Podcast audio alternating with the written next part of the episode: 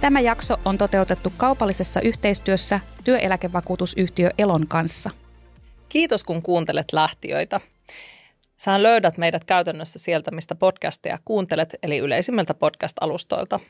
Sä pystyt seuraamaan meitä myös YouTubessa, Lähtijät-kanavalla, ja sieltä sä pääset katsomaan meidät lukuisat ilmeet, eleet ja myöskin se, mitä meillä kulloinkin on päällä. Tyypillisesti taitaa olla samat vaatteet useamman jakson ajan. Hei, ihanaa, tervetuloa. Kuinka paljon lähteminen maksaa jakson pariin?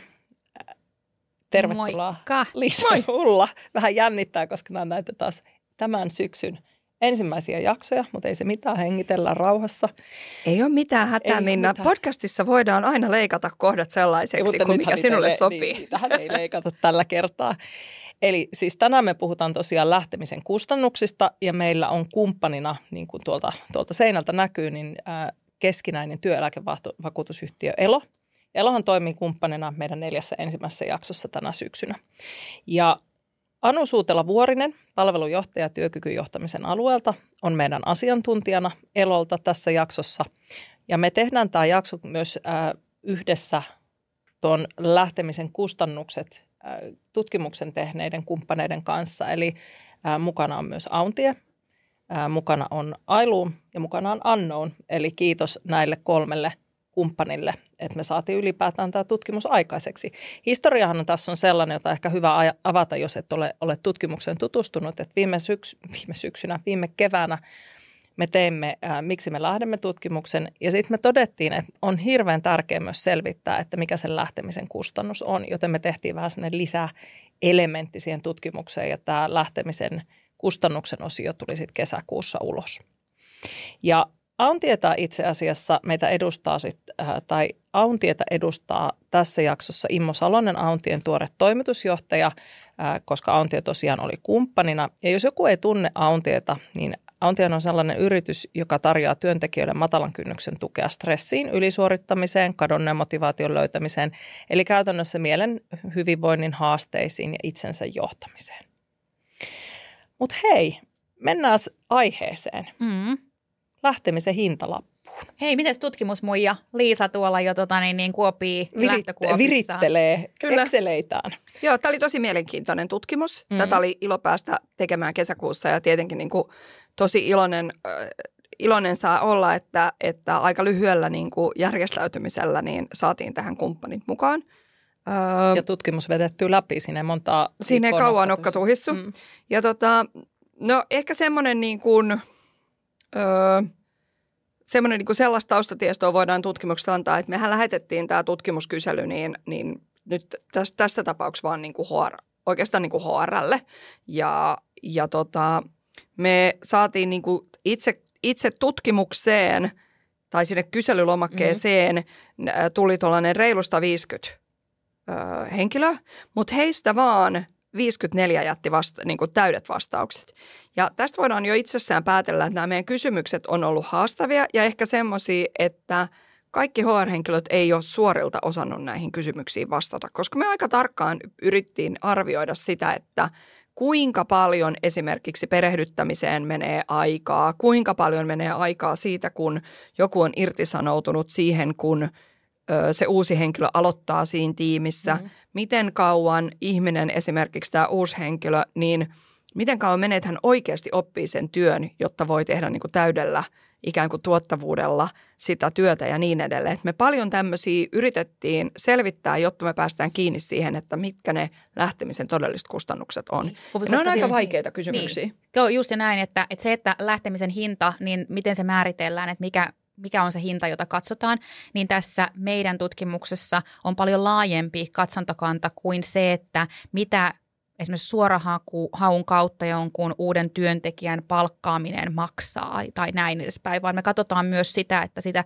kun joku lähtee töiden uudelleen allokointi, kuka, kuka tekee sillä aikaa ne hommat, miten perehdytetään ja näin edespäin. Kyllä. Ja sen verran haluaisin ehkä nostaa, että se syy vielä, että miksi me järjestäydyttiin niin nopeasti tämän aiheen ympärille oli, että kun se, miksi me lähdemme tutkimus tuli ulos ja siellä oli kuitenkin aika radikaalit ne, ne löydökset, niin aika nopeastihan tuli esille se kysymys, että, että no mikä tämän kustannus on. Ja sitten kun yritettiin kaivaa sitä informaatiota ihan siis niin kuin maailmanlaajuisestikin, niin sitä oli tosi vaikea löytää. Ei ollut minkäännäköistä eksaktia paikkaa. Se oli vähän sellaista niin kuin arvailua. Ja mäkin muistan, kun löysin yhden jenkkitutkimuksen tai tämmöisen niin kuin hyvin hataran tutkimuksen aiheesta, mutta se enemmänkin keskitty nimenomaan niihin rekrytoinnin kustannuksiin ja tällaisiin niin kuin helposti ymmärrettäviin no, suoriin kustannuksiin mm. kaiken kaikkiaan tämä aihe ympärillä. Ja tämä on selkeästi jollain tavalla vaikea yrityksille. Kyllä. Ja sitten jos vielä nörtteilen sen verran, että kuka tähän tutkimukseen vastasi, niin noin puolet vastaajista, nyt jos tälleen niin kuin karkeasti vedellään, niin puolet vastaajista oli firmoista, joissa on alle 200 ihmistä henkeä ihmistä henkeä töissä ja, ja toinen puolikas sitten... Rahat tai henkeä. Kyllä. Ja, ja toinen puolikas sitten semmoisista firmoista, jossa on mm. yli 200 henkeä töissä. Ja se on varmaan ihan sellainen pauttiarallaa edustava otanta. Niin. Ja tämä on suuntaa antava tässä kohtaa, että kyllähän me koko ajan mietitään, että miten me kehitetään tästä ää, niin kuin kyselytutkimuksesta versio, joka olisi vielä eksaktimpi, koska tota, vastaajamäärät on toi, niin se kertoo meille myös, että täällä on jotain lisää kaiveltavaa tämän hmm. ää, tiedon sisällä. Et, ja myös herää kysymys, että miksi tästä aiheesta tiedetään niin vähän ja miksi tähän on niin vaikea vastata. Hmm. Onko teillä, ennen kuin mennään tuohon Immon kommenttiin ää, siitä, että mitä lähteminen maksaa, niin, niin, niin onko teillä mitään niin kuin ajatusta tai ideaa, että miksi tämä mi, miksi tämä on vaikeaa, koska mun mielestä on myös mielenkiintoista aina, kun tätä keskustelua aloittelee jonkun yrityksen edustajan kanssa tai kun olen itsekin aloittanut uudessa työpaikassa, niin ehkä jopa halutaan vähän vältellä tätä keskustelua niin. teemana. No siis mä annan Liisalle kohta vastausvuoron, koska Liisalla on hyvin, hyvin eksakteja vastauksia ja tietää monista niin kuin raportoinnin ei, tästä asiasta ei ole eksakteja vastauksia. niin, niin spekuloin siis sellaista myöskin, että äm, lähteminenhän on jo lähtökohtaisesti vähän tab- tabu mm-hmm. yrityksissä. Mm-hmm. Sitä tarvitsee, opin juuri hetki sitten Liisalta, että pitää raportoida Ää, listatun, julkisesti, ju, listat, joo. Niin, mm. julkisesti listatun yhtiön pitää vuosikertomuksessaan raportoida se vaihtuvuusprosentti mm. ää, tai aste. Mutta tota, sitten taas niin se, että mikä on hyvä vaihtuvuusaste – ja Siitä toisaalta niin, ei ole paljon ollut keskustelua. Ja sitten toisaalta mikä sitten taas on se lähtemisen syy, eli esimerkiksi niin kuin, että halutaan katsoa sitä prosenttia, mutta sitten se niin kuin ne taustatekijät, jotka vaikuttaa lähtemiseen, on myös vähän kivuliaita. Ja sitä kautta niin kokonaisuudessaan eihän tähän ole panostettu niin paljon kuin esimerkiksi rekrytointiin, onboardingiin, ö, työsuhteen aikaisiin vaiheisiin. Mutta sehän on aika semmoinen jopa inhimillinen juttu. Ää, pari vuotta sitten yhdessä toisessa podcastissa, jota Liisa ja minä vedettiin, semmoinen kuin ähm, Things Plus, niin me haastateltiin ähm, Joe Leodia, McLeodia, joka on kirjoittanut kirjan niin kuin loppujen muotoilusta. Mm. Eli, ja sehän on ylipäätään, että ihmiset niin kuin ajattelee aika lineaarisesti vielä, että jopa, nyt mä menen tosi tangentille, kun mä puhun Joo. siitä, että kiertotalous jopa, että nyt, nyt on sellainen asia, josta tarvitsee puhua sen takia, että materiaalivirrat ja muut on rajalliset. Mutta siihen asti se, että meillä on niin kuin yksi tuutti, josta otetaan sisään ja sieltä puksutetaan niin kuin putkeen läpi, ja sitten se jotenkin vähän sylkäsee sieltä ulos vaan mm. asioita – niin meillä ehkä ihmisilläkin on sellainen ajattelu, että mä en ajattele, ajattele sitä kokonaisuutta. Ja tämä lähteminen on se niin kuin vaikeampi loppupää, joka saa vähemmän huomiota. Tietenkin yrityksessä on myös rajalliset resurssit. Mm. Tuo oli mm. hirveän hyvä, mitä sä sanoit siitä, että, että, että kun rekrytointiin panostetaan ihan hirvittävän paljon. Mm. Ja nyt kun meilläkin on puhuttu siitä, että, että meillä on näitä paluumuuttajatarinoita ja näin, niin se mikä niitä usein yhdistää, että silloin se loppukin on ää, mietitty aika nätisti. Eli, eli ikään kuin saatellaan se ihminen myös tyylikkäästi ulos, mitä ei todellakaan aina tapahdu. Ja tämä on hirvittävän tärkeä kokonaisuus, koska täytyy muistaa, että se on tosiaan kustannus se lähteminen. Kyllä. Haluatko Liisa nostaa tähän? Niin, että minkä takia, minkä takia meillä on tästä huono käsitys? Mä mm. luulen, että osittain sen takia, että lähteminen ei ole ollut näin iso ongelma oikeastaan niin kuin ennen kuin vasta viimeistä muutama vuosi. Et meillähän on ollut pitkään työnantajan markkinat, mutta nyt osaajapulan ja väestöikärakenteen ja muiden tällaisten vuoksi niin me olemme yllättäen tilanteessa, jossa meillä on työntekijän markkinat ja kun on työntekijän markkinat, niin silloin lähteminen, lähteminen, lähtemisen hinta on niin kuin sillä tavalla kallistunut, että sitä uutta osaajaa ei välttämättä löydykään sieltä markkinasta, jolloin myös niin kuin tämä mark, ikään kuin työntekijämarkkinan tasapaino on heilahtanut, mikä luonnollisesti kiinnittää huomioon siihen kohtaan, mikä nyt on se uusi ongelma. Että aiemmin se ongelma oli ö, tavallaan se ehkä se niin kuin rekrytointi ja tehokas rekrytointi ja se, että saadaan niin kuin oikeat ihmiset valittua, mutta enemmän niin kuin se, että saadaan mahdollisimman tehokkaaksi ja toimivaksi. Nyt se ongelma on se, että me ei haluttaisi ehkä, että ihmiset lähtisivät tai me haluttaisiin, että ne lähtemisen hinta, se hinta olisi niin kuin enemmän kontrollissa, koska nyt tällä hetkellä se on ehkä enemmän se kipupiste. Mm. Me varastetaan meidän asiantuntijoilta aika paljon kommentteja, joten okay. nyt, nyt annamme Imma Saloselle eli Auntien tuoreelle toimitusjohtajalle äänen ja hän kertoo siitä, tai antaa näkökulman siitä, että mitä lähteminen maksaa. Kuunnellaan, mitä Immo sanoo. Itse mä koen, että lähteminen on teemana yleisesti ottaen vähän semmoinen elefantti huoneessa, josta mitä me kaikki koitetaan olla huomaamatta ja ikään kuin sitä kautta, kun ei sitä huomata, niin sitä tarvitsee puhukaan. Mutta mitä tulee näihin taloudellisiin vaikutuksiin ja niistä puhumiseen tai ehkä enemmänkin puhumattomuuteen, niin mä sanoisin, että se suurin syy on se, että yritykset eivät todellisuudessa tiedä paljonko lähteminen maksaa. Kun nyt me katsotaan tätä lähtemisen hintatutkimusta, lähtemisen välilliset kustannuksethan tälle työnantajalle on vähän riippuen roolista puolen vuoden palkasta aina yli vuoden palkkaa vastaamaan summaa. Ja ja nämä välilliset kustannukset syntyy siitä pudonneesta tuottamuudesta, kun se tiimi toimii vajaalla miehityksellä tai uusi tilalle palkattu työntekijä ei vielä hanskaa rooliaan ihan samalla tasolla kuin edeltäjä.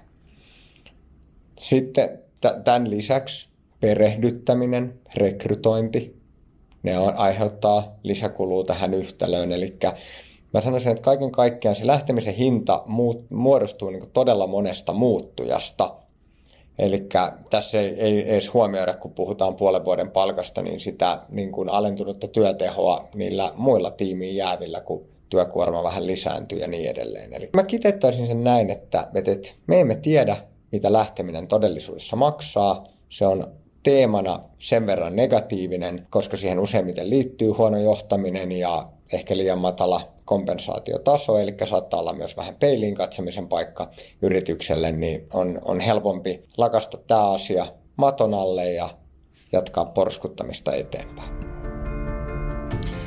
Mä, mä, mä kyllä en voi niinku myöskään niinku olla miettimättä, että kuinka kohan paljon, kuinka paljon, kuinka kohan paljon tämä on sellainen kysymys, jota on osattu HRltä sisäisesti kysyä. Et onko niin, että Tämä, siis tämä on vaikea kysymys, mutta tämä, niin kuin mekin tässä huomattiin, meidän, meidän niin kuin ehkä suurin, suurin osa ajasta, jos mä mietin tätä tutkimusta, hmm. niin vaikein kohta oli, kun me mietittiin Ailuumin ja Auntien ihmisten kanssa, että et miten me niin kuin tähän kustannukseen päästään niin kuin järkevällä tavalla hmm. kiinni. Että minkä näköisiä elementtejä me pyydetään vastaajia arvioimaan ja mistä se kustannus syntyy. Ja mä mietin, että et sehän ei ole mahdoton tehtävä, mutta sehän on vähän semmoista hähmästä, koska, niin kuin, mm. koska niitä kustannuksia ei suoraan seurata. Ja mä mietin, että se kyllä antaisi, ymmär, se niin kuin antaisi osviittaa siitä, että eipä sitä yrityksissäkään ehkä ole osattu niin kuin kysyä, että kuinka kauan menee vaikkapa siitä, kun joku on lähtenyt siihen, että se seuraavaan rekrytoitu ja niin edelleen. Mm. Et ehkä myös tämä on niin kuin tällainen opinpaikka yritykselle ruveta seuraamaan tätä aihetta, niin Saanko kuin sen verran. Liisa, nappaa tuosta kiinni.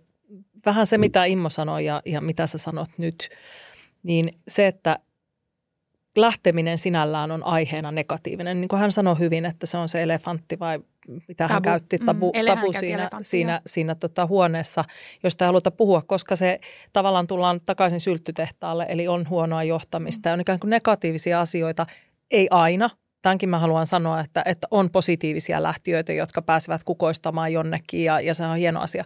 Mutta aika usein siihen liittyy tiettyä negatiivisuutta. Niin tätä vältellään aiheena. Ja jotta osataan kysyä ylipäätään lähtemiseen ja lähtemisen kustannukseen, niin pitäisi pystyä tietyllä tavalla rehellisesti katsomaan peiliin, että meillä on osioita, jotka eivät toimi, jotka ajavat hyviä osaajia pois ja suhtautua siihen ikään kuin analyyttisesti ja uteliaasti, eikä henkilökohtaisesti ja tunteella. Mm. Mutta hei, nyt mennään biiffiin. Nyt Joo, mennään mikä biiffiin. maksaa? Niin, no, joo. Niin. Mutta tota, mun mielestä se, mikä tässä nyt jatkan tähän, mitä Minna äsken sanoi, niin mun mielestä, on, mie- mun mielestä on mielenkiintoista siis se, että 70 prosenttia näistä kustannuksista tulee siis nimenomaan siitä, niistä niin kuin epäsuorista tekijöistä. Siitä, että tiimi toimii vajalla miehityksellä ja ei tavallaan pysty vaikka tekemään sitä kehitystyötä tai mm. kaikkiin niitä hommia, mikä niillä on työpöydällä. Öö, ja sitten perehdyttämiseen menemästä ajasta, siitä, että se tö- töihin palkattu uusi henkilö ei vielä osaa sitä, osaa sitä työtä, niin nämä on niin kuin se isompi osa kustannusta. Mm. Et ne rekrytoinnin ikään kuin suorat kustannukset, se kuinka paljon aikaa meillä menee ihan siihen rekrytoinnin ja niin edelleen, niin sehän on, niin kuin, se on vain 30 prosenttia kaikesta. Mm. Et se suurin osa on sitä semmoista semmoista hähmää ja sitä, sitä joka ei niin kuin la, laskelmissa näy, ellei sitä erikseen tutkita. Ja, sitten ja jää piiloon, ja piilokustannuksia. Niin. Ja nyt sit, et kun se pää, tiisataan nyt tästä, että paljon se maksaa, mutta se toinen puoli on siinä se, että sehän semmoinen Urbaani legendahan on ollut jo pidemmän aikaa, että uusi työntekijä on vasta kahden vuoden kuluttua täysin niin kuin sisäänajettu ja tehokas osa työyhteisöä, mm. joka sinänsä, me ollaan puhuttu aikaisemmassa jaksossa esimerkiksi siitä, että useimmat niin kuin roolit on vaan puolitoista kaksi vuotta pitkiä, niin on, on jännä asia muuten sitten taas miettiä eteenpäin ja kaivaa myös tämä urbaanin legendan taustat sitten.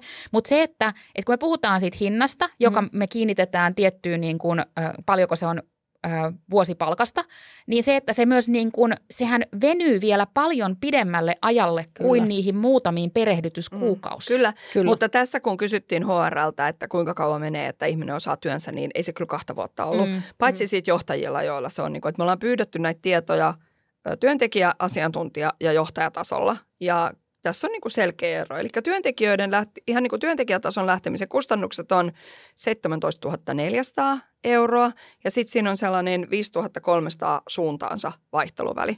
Eli sitten se nousee sinne tota, vajaaseen 23 000 yhdessä päässä ja sitten ö, tippuu sinne 12 000 toisessa päässä. Mm. Ja se on se vaihteluväli. Ja tota, tässä, tässä niin kuin tutkimuksessa niin se vastaa noin kuuden kuukauden palkkakustannuksia.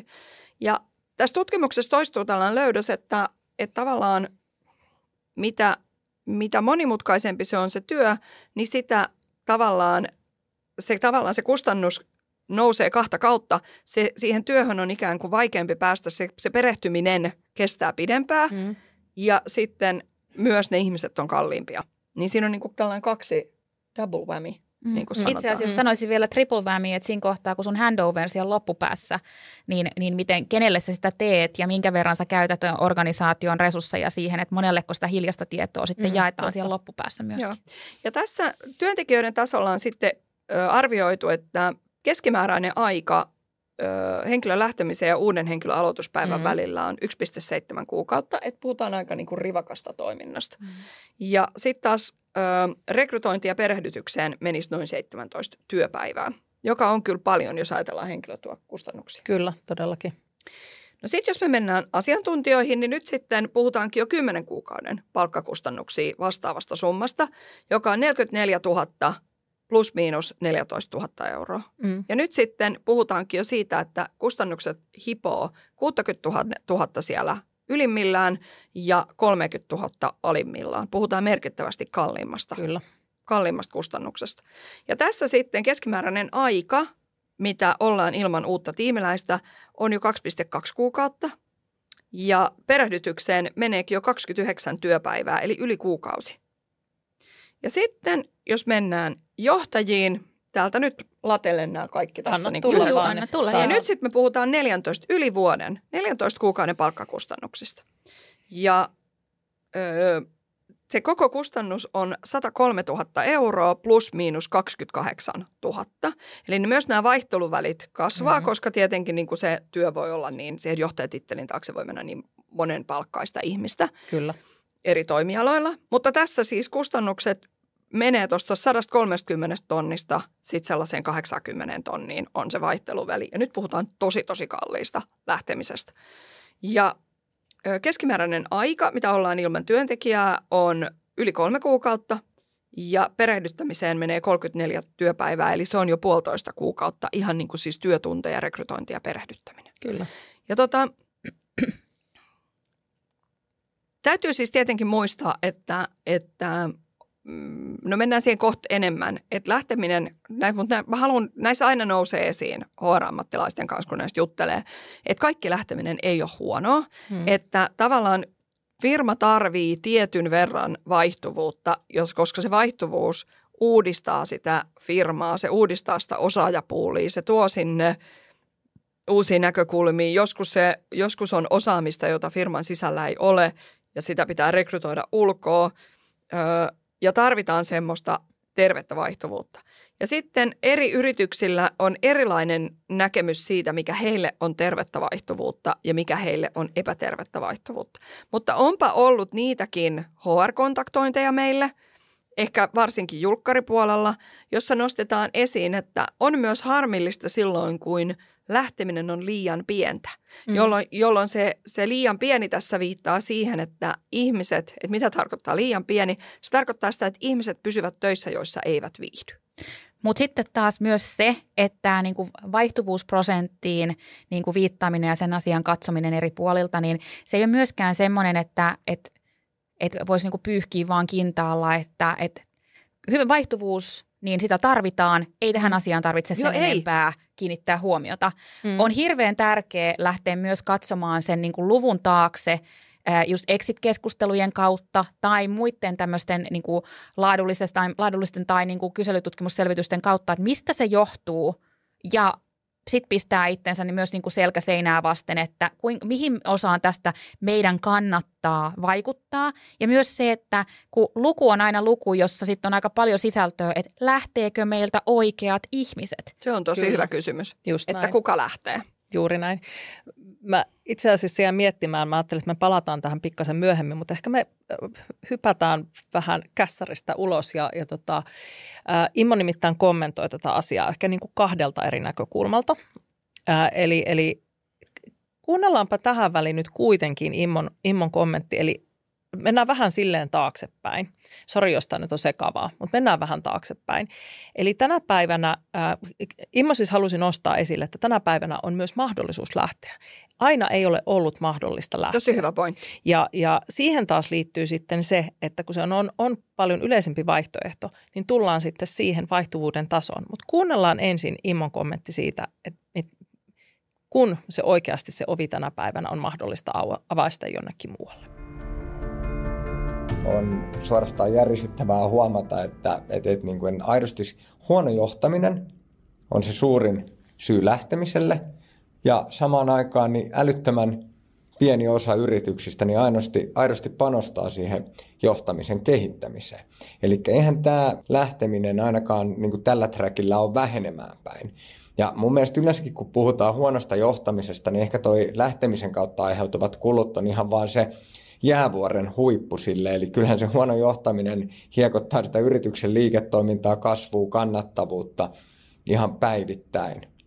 Sitten kun me lisätään tähän yhtälöön vielä se, että, että työn merkitys on tässä kumminkin niin kuin vuosia ja vuosikymmenten aikana muuttunut, eli työ ei ole enää sarjan nälän sanelemia pakkoliikkeitä ja se, että työssä uuvutaan tai voidaan pahoin, niin ei tarkoita sitä, että sinne enää palataan seuraavana päivänä, vaan nykypäivänä se oikeasti johtaa siihen, että me lähdetään. Nykyään siihen on mahdollisuus. Hmm, Kyllä, hyvin sanottu. Et, ja kyllähän me nähdään siis, työurat ovat lyhentyneet.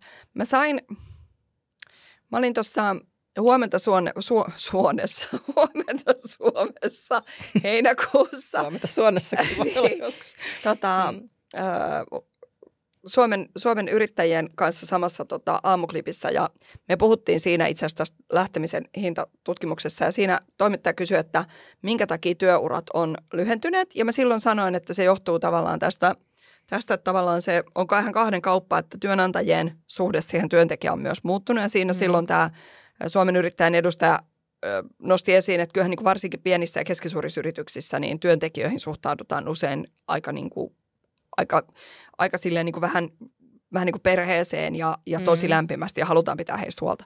Mutta kyllä mä niin kuin nyt korjaan sitä, mitä mä silloin sanoin. Suomalaisten listattujen yritysten touhu työntekijöiden suuha, suuntaan on radikaalisti muuttunut viimeisen 20-30 vuoden aikana. Kyllä. Siinä, niin kuin, jos nyt ne, ne, jotka meistä menee jodelista tuttuun tätikategoriaan, niin muistaa sen ajan, kun, kun, tota, kun ruvettiin tekemään tällaista ulkostamista ja siirtämään, siirtämään tota offshoring oli silloin se termi, siirrettiin työtä maihin, joissa työ on halvempaa. Kyllä. Ja silloin kyllä niin kuin viimeistään leikattiin se lojaliteetti ja todistettiin, todistettiin työntekijöille, että, ja siis ymmärrän. Silloin ne päätökset oli sellaisia, että yritys, jonka kustannustaso niille töille pysyi samana, niin ne oli vaikea kilpailla ja se yritys olisi saattanut joutua leikkaamaan kaikki työpaikat. Et mä mm. nyt tässä, mutta se muutti sitä työn suhdetta ensin sieltä yrityksen suunnasta ja nyt se kyllä on sitten niin, että se on myös vaikuttanut siihen, miten varsinkin niin kuin –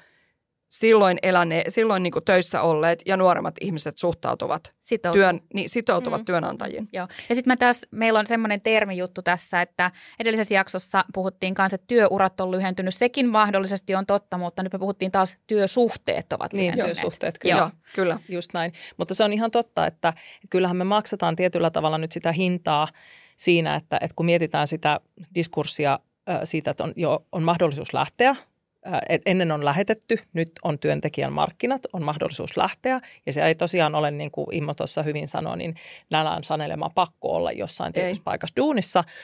mutta sitten se, että, että valitettavaa on, että sit kun aina sanotaan siis yrityksissä, että no joo, mutta lähteminen on myös niin kuin tervettä. Mä olen aivan samaa mieltä. Se on yksilölle tervettä, on hirvittävän hyvä, että, että on niitä mahdollisuuksia, pääsee kehittymään ja joskus on myös hyvä, että henkilön ja yrityksen er-, polut eroavat, että et, ehkä intressit on erilaiset. Mutta kun valitettavasti menee vähän se pes, lapsi pesuveden mukana, että sieltä lähtee paljon niitä ihmisiä ää, silloin, kun se atriti on korkea, joiden ei kyllä niin kuin. Tarvitsisi lähteä, jos pikkasen äh, katsottaisiin enemmän. Mutta otetaan tähän väliin, ennen kuin me mennään tarinaan, niin otetaan vielä äh, Immon kommentti siitä, että et mikä on normaali lähtemisen taso, koska tästä käydään tosi paljon keskustelua.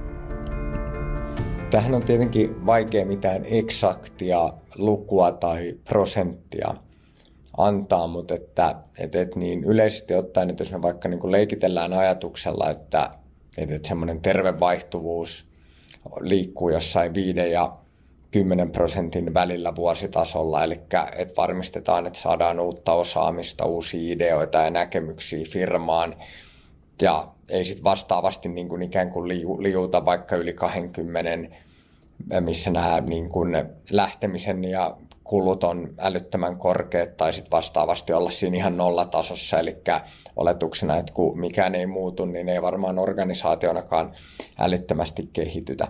Mutta että mä sanoisin, että ehkä niinku tärkeämpää, kun pystyy niinku artikuloimaan sille jotain eksaktia prosentuaalista lukua, niin mun mielestä niin on organisaatioiden tärkeä ymmärtää että ne, ja tunnistaa ne vaihtuvuuden syyt. Eli miksi ne ihmiset lähtee sieltä, onko ne lähtijät niitä, kenen toivettaisi lähtevän, vai onko se niitä top-performereita, jotka vaihtuu käytännössä joka vuosi. Vastaavasti voi olla myös organisaatio semmoisessa tilanteessa, että, me esimerkiksi ää, tehdään uusi strategia ja tota, niin kuin moni asia organisaatiossa muuttuu ja tämä voi ehkä niin kuin ihan yrityksenkin näkökulmasta vaatii vähän korkeampaa, korkeampaa vaihtuvuutta. Sitten meillä on toimialaeroja, varmasti markkinatilanteita, kaikki voi vaikuttaa siihen, että, että mikä on missäkin ajan hetkessä se oikea prosentti, mutta että mun mielestä niin kuin, se niin kuin jokaisen yrityksen on tärkeä ymmärtää, että mikä se terve vaihtuvuuden taso heille itselleen on, tunnistaa ne tavallaan ei-halutut lähtemiset ja vaihtuvuudet ja niin kuin alkaa kehittämään niitä toimenpiteitä ja aktiviteetteja, millä varmistetaan, että tavallaan pysytään siinä sweet spotissa, mikä tälle organisaatiolla ollaan itse luotu. Hmm. Mutta hei, koska me ollaan kuitenkin podcastina tarina tarinoihin pohjautuva podcast, niin musta olisi kiva nyt kuulla myös niitä tarinoita, kun aina me puhutaan siitä, että jo, että, että 70 lähtee ja, ja äm, kustannukset on tietynlaiset, mutta miltä se tarina näyttää sieltä ihmisen, sen, sen lähtijän näkökulmasta ja siitä organisaation näkökulmasta, kun lä- miten se lähteminen siellä vaikuttaa, niin Ulla haluaisitko lukea meille Eevan tarinan? Joo. Eeva työskenteli Akmella taloushallinnon tehtävissä – hän tuli sisään kirjanpitäjän rooliin ja viihtyi organisaatiossa, jossa koko ajan avautui tilanteita ottaa enemmän vastuuta ja olla enemmän mukana kehitysprojekteissa. Eevaa viehätti, että hänen luotetaan ja hänen osaamistaan tarvitaan. Siinä vaiheessa en vielä tajunnut, että kaikki mahdollisuudet olivatkin oire organisaation isommasta ongelmasta, että oikeasti kaikkea mitä haluttiin tehdä ei löytynyt tekijöitä. Kaltaiseni innokas ja kehityshaluinen henkilö oli aina fiiliksissä mahdollisuuksista, mutta samalla osoitin ylemmille, että minä otan vastuulleni enemmän kuin rooliini kuuluu ja teen innolla useamman ihmisen työt, Eva pohtii näin jälkiviisaana. Työt kumuloituivat vähitellen. Aluksi tuli kehitysprojekteja, joissa sai vastuuta.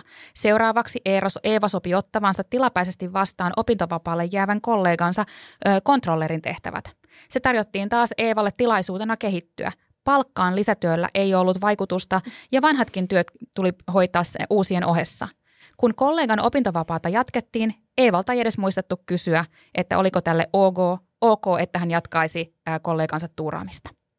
Seuraavaksi roolia kasvatettiin taas kehitysprojekteilla, joissa taloushallinnon ohjausmalleja haluttiin rikastaa datan ja koneoppimisen kautta.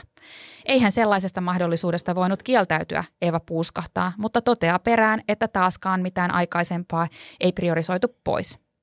Pian Eeva oli tilanteessa, jossa hän teki aamu kuudesta ilta kahdeksaan töitä ja ainakin toisen päivän viikonlopusta. Työt tulivat uniin ja palautuminen työpäivästä tapahtui vasta lomilla, jolloin Eeva nukkui ensimmäiset päivät pois uupumustaan. Jatkuva kuormittominen johti lopulta Eevan kohdalla sairaslomaan, jonka aikana hän oivalsi työpsykologin tukemana, että hänen työkuormansa oli liian suuri. Kun Eeva irtisanoutui, sai hän kolmen kuukauden irtisanomisajakseen tehtävän, tehtäväkseen rekrytoida taakseen jäämiinsä töihin kolme asiantuntijaa. Eli vasta siinä vaiheessa, kun Eeva teki lähtöä ja organisaatio laitettiin selkäseinää vasten tarkastelemaan, mitä Eevalta jäisi jälkeensä, tajuttiin, että Eeva oli kantanut harteillaan useamman ihmisen työpanosta vuosia. Kun näytin pomolleni 250-rivisen Excel-taulukon tehtävistäni, niin järkytyin itsekin, kuinka paljon työpöydälläni oli. Olisi kannattanut jo aikapäivää sitten tehdä sama harjoitus, pyytää priorisointiapua ja palkankorotus. Eeva miettii näin jälkikäteen. Hei, mutta voisiko tämän ottaa tämmöisenä vinkkinä? Mm että jos sulla on tilanne töissä, kun meillä on tosi paljon kuulijoita, joilla on semmoinen tilanne, missä niitä työtehtäviä on tosi paljon, mm. niin pitäisikö, nekin, pitäisikö tässä, tästä niin kuin ottaa tämmöinen vinkki, että mitä jos visualisoisi sen työmäärän ja laittaisi ne kaikki johonkin niin kuin näkyville ja pyytäisi, että, että ottaisikin tämän, mitä Eeva sanoi, että olisi pitänyt tehdä tämä jo paljon aiemmin. Kyllä. Koska tämä ei ole ainoa tämmöinen, missä on yhden ihmisen tilalle rekrytoitu kolme Ei, ei, ei. Siis ei niin kuin, on valtavasti. Kuten, niin, siis näitä on niin. valtavasti ja tämähän on yhdistelmä monesta tarinasta. Ja kuulkaa, niissä kaikissa tarinoissa on yksi samankaltaisuus. Ihmiset ei ole saanut lisää palkkaa ei, ja, mm, ja, ja työmäärä on kasvanut. Mm. Ja tota, tavallaan se, että – meillähän on myös sellainen hegemonia, että ei nyt niin kuin, kun mä en tiedä, mitä tämä tuleman pitää, niin en mä voi tässä kohtaa vielä etupainotteisesti argumentoida, että mä tarvitsen lisää palkkaa. Mutta voi kuulkaa kerron, kuinka vaikeaa on jälkikäteen väittää. Se on totta. Että mm. tota, olen tehnyt paljon töitä. A, toinen sit... vinkki. Joo. Nyt pak- tartun tähän. Kiitos sulla. Noniin. Toinen vinkki. Siinä hetkessä, kun sulle tarjotaan lisävastuuta, niin sun, sun vastaus on joka Jumalan kerta, että loistava idea – mitä, kuinka paljon mä saan tästä lisää liksaa. Ja mitä priorisoidaan Kyllä. pois entisestä, oli Kyllä. se check yksi. Ja sitten, että miten tämä kompensoidaan tämä lisävastuu mulle. Kyllä, mm. joo. Mutta tämä täytyy myös muistaa, että tämä vaatii rohkeutta. Se vaatii rohkeutta, koska aika usein tällaisissa tilanteissa se vastaus sieltä toiselta puolelta voi olla, että no, että onhan sulla työpöydällä tilaa.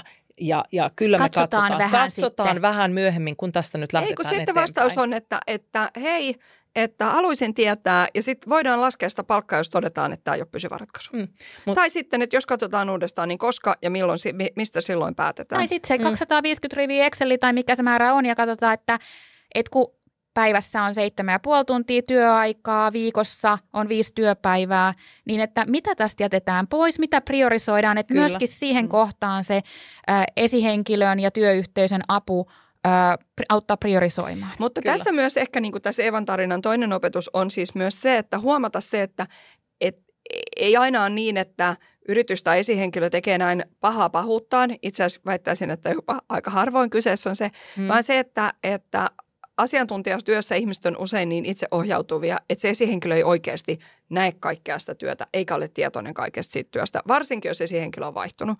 Sitten kyllä on niin myös sillä tavalla, että – että on myös vähän omalla vastuulla huolehtia siitä, että se esihenkilö tietää, mitä kaikkea sä teet. Hyvin vahvasti ja sitten kun me ollaan, me halutaan tehdä työmme hyvin, me ollaan sillä tavalla niin kuin, äm, jollain lailla kaikki vähän perfektionisteja, että me halutaan jättää Kyllä. hyvää työn jälkeä, mm. niin silloin voi olla vaikeaa, vaikeaa ikään kuin, niin kuin äh, nostaa sitä asiaa esille. Ja sitten sellainen, mikä tässä tarinassa myös korostuu, niin se, joka itse asiassa monessa organisaatiossa se, että pääsee uusiin kehitysprojekteihin, niin sehän on se rikastaa mm. arkea ja niin kuin antaa uusia mahdollisuuksia. Me puhuttiin edellisessä jaksossa siitä, kuinka jokaisen pitää huolehtia niin kuin työmarkkinakelpoisuudesta ja ottaa uusia haasteita vastaan. Kyllä. Mutta sitten jos se niin kuin jatkuvasti tehdään vähän sen, sillä tavalla, että katsotaan ne – suorittamisorientoituneimmat henkilöt sieltä organisaatiosta, jotka, joilla omien rajojen vetäminen on vähän heikkoa. Mm. Ja niin kuin tavallaan hyväksi käytetään sitä sellaista niin kuin tietynlaista kiltteyttä. tunnollisuutta, mm, kiltteyttä, mitä näitä mm. nyt erilaisia määrin, kunnianhimoakin voidaan käyttää tosi väärin tämmöisessä tilanteessa. Kyllä.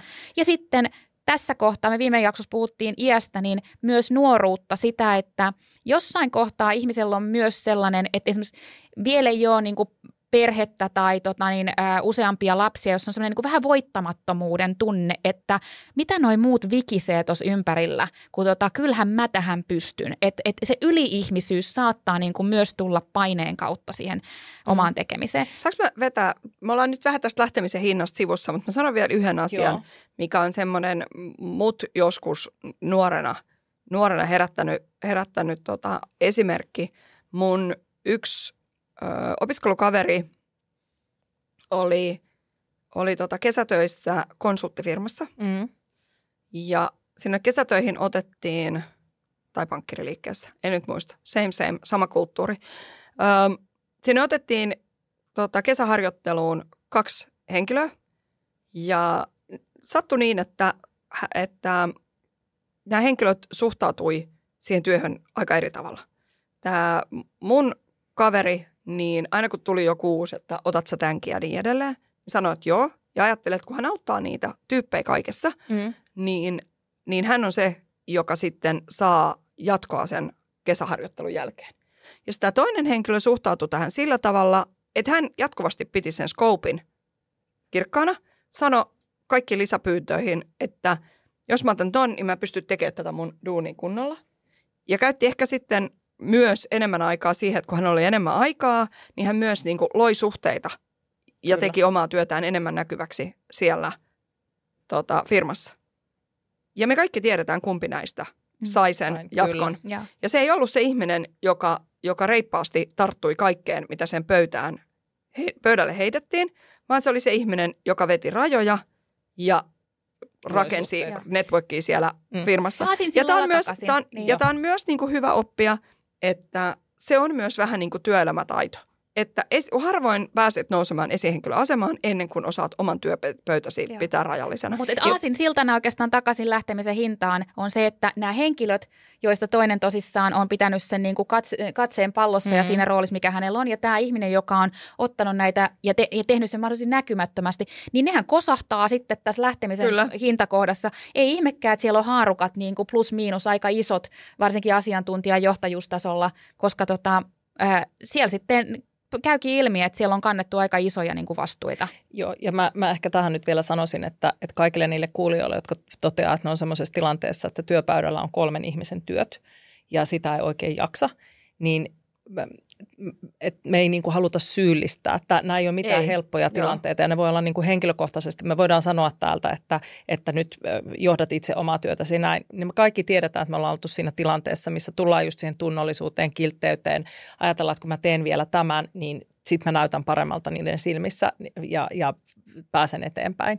Niin tietyllä tavalla annetaan myöskin armoa siihen, että, että jos sellaisessa tilanteessa on, niin ei se ole aina oma vika, eikä, eikä siihen välttämättä siinä kohtaa olisi voinut vaikuttaa. Mutta että, että on hyvä pysähtyä tarkastelemaan, ja tämä mitä sä Liisa sanoit aikaisemmin, visualisoida, äh, visualisoida se työmäärä ja käydä siitä niin kuin avointa mm. keskustelua, että jos semmoiseen tilanteeseen on ajautunut, koska nyt tullaan sitten siihen kustannukseen. Äh, Eli, eli vähän niin kuin seuraavaan aiheeseen tämän kanssa. Eli Eevan tarinassa ää, hän jäi sairaslomalle, hän oli työkyvytön, koska sitä työtä oli niin paljon. Hän lähtee pois, tulee kolme tilalle. Niin nyt täytyy muistaa, että tähän ikään kuin liialliseen työmäärään, siihen, siihen ä, työpahoinvointiin tai ä, liialliseen työkuormaan, mitä kaikkea näitä nyt onkaan, niin se ei ole pelkästään yrityksen kustannus, se ei ole pelkästään yksilön kustannus, vaan nyt tullaan myös yhteiskunnallisen näkökulmaan. Eli Elon kanssa keskusteltiin siitä, että silloin kun me ajaudutaan tähän tilanteeseen, että ihmiset voivat huonosti siellä työympäristössä ja joutuvat sairaslomille, eli ovat työkyvyttömiä, niin se on itse asiassa kustannus, joka lankeaa meidän kaikkien maksettavaksi. Ja tämä olisi hirveän hyvä muistaa. Otetaan tähän seuraavaksi Anu Suutela Vuorisen kommentti, eli Anuhan toimii palvelujohtajana työkykyjohtamisen alueella tuolla Elolla, niin otan tähän hänen kommenttinsa siitä, mitkä ovat työkyvyttömyyden eli sairaslomien ja työstä poisjäännin kustannukset, koska tämä ei ole pelkästään yritysten yksilöiden, vaan koko yhteiskunnan ongelma. Työkyvyttömyyden kustannuksethan on tosi suuret. Kuka ne maksaa? Niin on, on aika monimutkainen kysymys. Mä sanoisin, että me kaikki maksamme niistä. Ihan suorat ne palkkakustannukset, mitä lyhyistä sairauspoissaoloista, niin maksaa työnantaja. Ja työnantajahan joutuu myöskin niin kuin miettimään sen, että, että miten sitten korvaa sen menetetyn työpanoksen. Mutta jos me ajatellaan sitten kokonaiskuluja, niin sittenhän tulee tietysti Kela, joka on sitten vero, verovaroin maksettua sairaspäivärahaa. Ja jos mennään sitten työkyvyttömyyseläkkeisiin asti tai näihin kuntoutustukiin asti, niin silloinhan me, me puhutaan eläkejärjestelmään tulevista kustannuksista. Eli kustannuksia maksetaan hyvin eri, eri puolilta riippuen siitä, että mistä järjestelmästä me puhutaan. Ja ihan kokonaiskustannusten laskemista niin on aika mahdoton tehdä. Mun mielestä tosi hyvä näkökulma Anulta, ää, eli, eli se, että, että miten suuri kustannus tämä on, on sekä yrityksille yksilöille että yhteiskunnalle.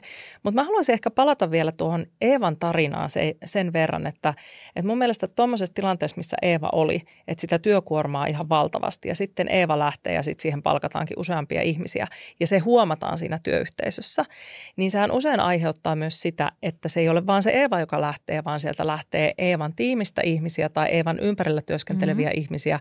Ja tästä oli Liisa sulla muutama lähtiä tarina, Joo. josta mä haluaisin, että, että jutellaan niistä vähän. Joo, niin nyt tästä, tästä ei ole kirjoitettua tarinaa, mutta tota, tosiaan äh, jotain toista jaksoa varten mm. äh, puhuttiin, nyt en muista mikä se aihe oli, mutta silloin mulla osu siihen, siihen niin kuin niihin haastatteluihin niin muutama semmoinen tarina, joissa puhuttiin tällaisista tilanteista, jossa lähtiessään vähän niin kuin tässä Eevan paikalla ollut ihminen tiesi, että koko tiimi miettii lähtemistä. Mm. Että se työkuorma on noussut niin isoksi, että joo, me saatiin niinku yksi lähtijätarina, mutta sivutuotteena me kuultiin, että se koko tiimi mietti lähtemistä.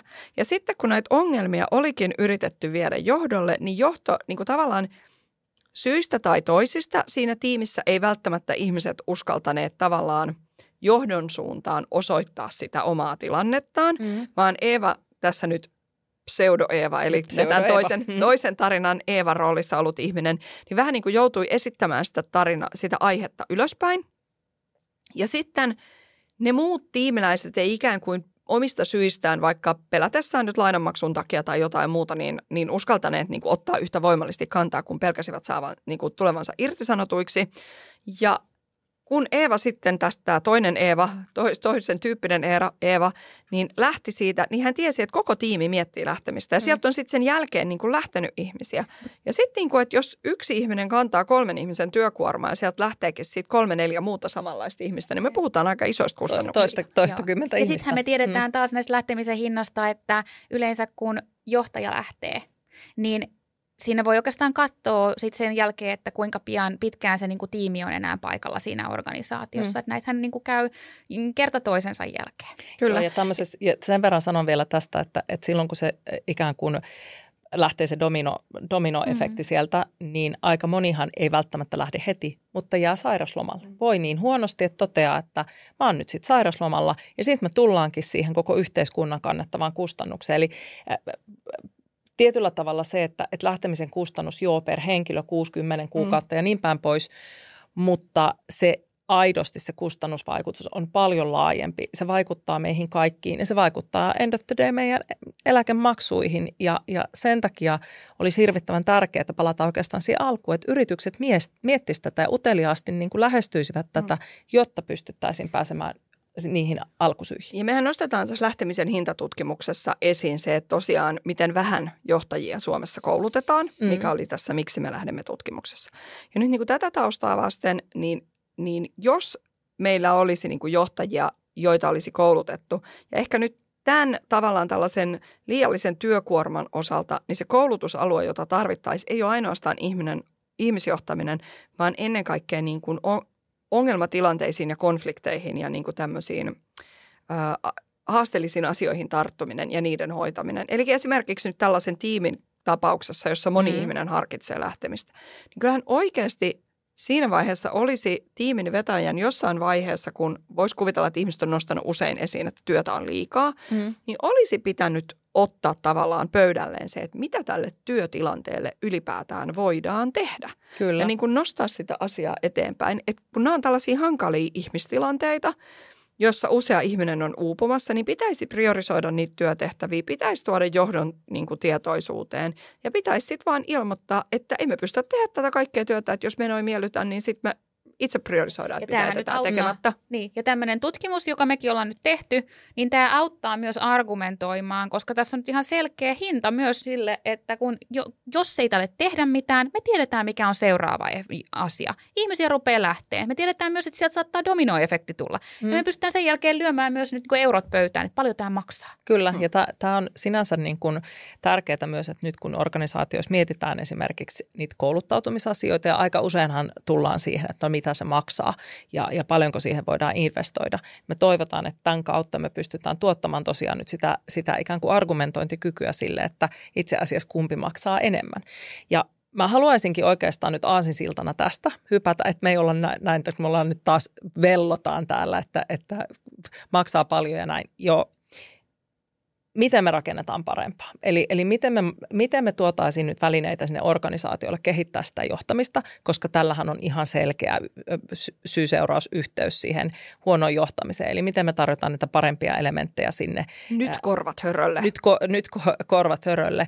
Mutta ylipäätään siis se, että – kun hyvinvoivat ihmiset on tuottavia, tämä on niin kuin ihan, ihan selkeä asia, niin miten me varmistetaan, että meillä se johtamisen laatu on sellaisella tasolla, että me pystytään tarjoamaan sinne myös ää, sitä palvelevaa johtajuutta tai sellaista johtajuutta, joka huomioi ne ihmiset, huomioi sen ihmisten työmäärän ja tarttuu siihen. Eli tullaan siihen, miksi me lähdemme tutkimuksessakin esiin nouseeseen puuttumattomuuteen tai siihen, että puututaan niihin asioihin, tehdään muutoksia, vaikutetaan. Ähm, puhuttiin Elon, Elon äh, Anun kanssa itse asiassa aika paljon siitä, että et, me ollaan tässä suomalaisessa työelämän-diskurssissa menty aika paljon siihen, siihen vähän niin kuin mollivoittoiseen keskusteluun ähm, siitä, että, että työ, työssä on vaikea näin. Ja Anulla on tähän itse asiassa äärimmäisen hyvä kommentti siitä, että miten työelämä on itse asiassa muuttunut aika paljon ja miten suuressa murroksessa se on edelleen. Ja hän mainitsikin siitä, että kun me ollaan siellä myrskyn silmässä, niin on aika usein vaikeaa nähdä sitä, että miten hyvin asiat loppujen lopuksi on. Otetaan Anun kommentti tähän seuraavaksi. Eli, eli kyllä yritykset tänä päivänä satsaa aivan eri tavalla. Totta kai äh, tapahtuu niin kuin yksilöille ikäviä asioita ja, ja eikä aina, aina vieläkään osata johtaa asioita oikealla tavalla. Mutta sitten siinä yhtä aikaa täytyy muistaa se, että me eletään ihan valtavan isoa työelämän murrosta tällä hetkellä. Aina täytyy muistaa, että kun me ollaan itse siinä myrskyn silmässä, niin mehän ei nähdä sitä myrskyä silloin. Että nyt voi tuntua tyyneltä niin kuin sen, sen myrskyn sisäpuolella, mutta työ muuttuu tällä hetkellä niin valtavan voimakkaasti. Ja se aiheuttaa sitä pahoinvointia. Nyt seuraavaksi tulee tämä tekoäly, tähän mennessähän ollaan puhuttu lähinnä tästä digitalisaatiosta. Nyt seuraava tämmöinen iso, iso asia tulee olemaan tämä tekoälyn tuleminen työmarkkinoille. Ja, ja kyllä oppiminen ja uudistumiskyky tulee olemaan ne tulevaisuuden niin kuin isot, isot, isot voimat, joita yksilöitä sitten taas vaaditaan. Ja se ei ole ihan helppoa. Joo, mä jatkan tuosta meidän viime jakson aiheesta, että, että yhä enenevissä määrin niin kyllä jokaisen työntekijän jos ei nyt tehtävä, niin ainakin niin kuin paras, paras tota, vakuutus on se, että suhtautuu muutokseen positiivisesti ja jatkuvasti uudelleen kouluttautuu ja pysyy tavallaan tässä muutoksessa mukana. Et nyt me ollaan tultu työelämässä semmoiseen muutosvauhtiin, jossa ö, ehkä ei voi edes kuvitella tekevänsä samaa työtä koko työuraansa.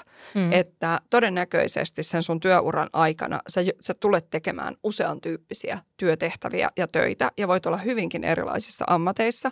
Ja se on ehkä semmoinen ajatusmalli, jota, joihin meidän ihan jokaisen on pakko pikkuhiljaa totutella ja ottaa se mindsetti, että, että se on mun paras vakuutus.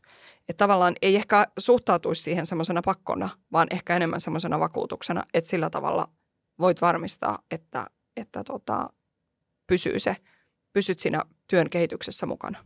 Ja hei, mm. semmoinen tota, tässä kohtaa, me Liisan kanssa ollaan kouluttauduttu coacheiksi molemmat ja tota, ollaan tavataan ihmisiä ja coachataan heitä niin kuin erilaisista elämän haasteista. Me ollaan huomattu, että yksi semmoinen vakioteema, josta tota, niin on paljon coachingia, mm. äh, tar- coaching-tarvetta, on lähteä vaiko jäädä – ja sitä kautta me ajateltiin myös, että, että me ollaan luotu lähtiöille tämmöinen coaching-tuote, jota me nyt tarjotaan ää, kymmenelle ensimmäiselle kiinnostuneelle niin vähän semmoisen kuin spessu hintaan.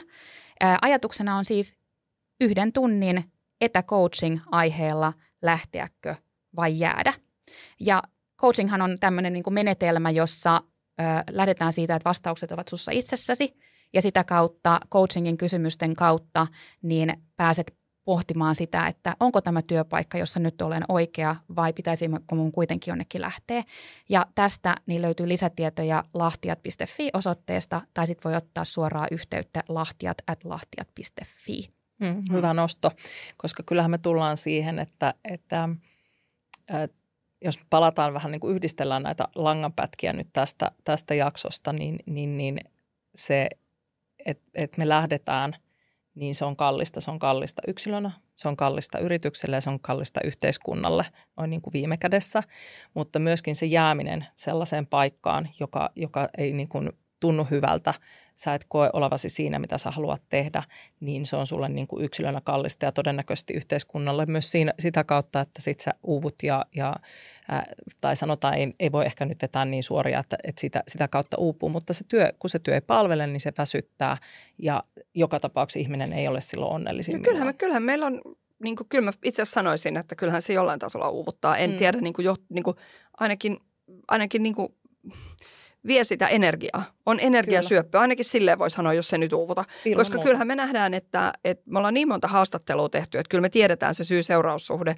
Että se, että työssä tuntuu, tuntuu siltä, että se ei anna virtaa, vaan se niin kuin ottaa enemmän kuin antaa, niin se vie siitä, siitä tota energiasta, joka sulla pitäisi olla vapaa-ajalla, niin pois. Et, et mun mielestä aika ihana esimerkki oli kun olen aiheesta puhunut muutaman huorijohtajan kanssa, niin tiedän joitain tällaisia julkkaritoimijoita, mm. joissa on saatettu niin kuin auttaa ihmisiä tämmöisessä, kun julkkaripuolella usein se riski kulminoituu siihen, että ne julkkaripuolen työsuhteet on ikään kuin varmoja. Kyllä. Ja sitten ihmiset pelkää vaihtaa sinne niin kuin vaikka yksityiselle puolelle, missä se työsuhde ei ole samalla tavalla varma. Mm. Niin jotkut julkkaritoimijat on toiminut tälleen, että he on ikään kuin antaneet virkavapaata – sen uuden työpaikan koeajan ajaksi ja antaneet ihmiselle täysin riskittömän mahdollisuuden vaihtaa työpaikkaa, jos he on löytänyt uuden työpaikan, jotta he voi ikään kuin auttaa ihmisiä löytää työn, jossa he voi voida hyvin ja kukoistaa. Ja tota, öö, näistä ihmisistä kukaan ei ole tullut takaisin. Hmm. Ja se, sehän on nimenomaan, että oikeanlainen työhän lisää hyvinvointia. Työ ylipäätään hyvä, hy, lisää hyvinvointia. Eli tämä oli myös semmoinen, mistä me Elon Anu Suutala-Vuorisen kanssa keskusteltiin. Eli, eli täytyy muistaa, ja Elo, Elon itse asiassa kaikki asiantuntijat tätä jossain kohdassa painottivat, että se, se että, että lähteminen on kallista, ää, mutta sanotaan väärään paikkaan jääminenkin on mm, kallista. Mutta se, että jos sulle ei ole työtä ollenkaan, niin se on kaikista – pahin tilanne. Eli se se vasta niin kuin energiasyöppö ja, ja huonovointisuuden lähde onkin. Ja nyt me otetaan loppuun asiantuntijakommentti tosiaan Anulta siitä, että kuinka työ lisää hyvinvointia ja taputellaan tämä jakso tähän. Kiitos, Kiitos. leidit. Kiitos jos me katsotaan pidemmälle historiaan, ei puhu, katsota ihan viimeistä 20 vuotta, vaan katsotaan niin pidemmälle historiaan, niin kyllähän suomalainen työelämä on parantunut ihan koko ajan. Ja organisaatiot panostaa ihan toisella tavalla näihin asioihin kuin vaikka 20 vuotta sitten. Ymmärrys on lisääntynyt siitä, että miten työhyvinvointi ja työkyky ylipäätään vaikuttaa suomalaisessa työelämässä. Mutta totta kai työuupumus ja, ja tämän tyyppinen niin varmasti on, on lisääntynyt lähinnä sen takia, että meidän maailma on muuttunut niin paljon. Mä itse näen kuitenkin niin, että työhän lisää hyvinvointia isossa kuvassa. Eli jos me katsotaan joukkoa, joka käy töissä, ja sitten katsotaan joukkoa, joka ei käy töissä, niin me nähdään ihan varmasti tila, ihan jo tilastopohjaisesti, että joukko, joka käy töissä, voi paremmin. Lähtijät on podcast irtisanoutumisista. Annamme työstään lähteneille mahdollisuuden kertoa tarinansa nimettöminä. Kussakin jaksossa kerrotaan tarina ja pohditaan, olisiko tilanne voinut mennä toisin. Lisäksi työhyvinvoinnin tai henkilöstökysymysten asiantuntijat kommentoivat tarinoita. Podcastin ovat ideoineet ja hostaavat Liisa Holma, Ulla Jones ja Minna Ruusuvuori.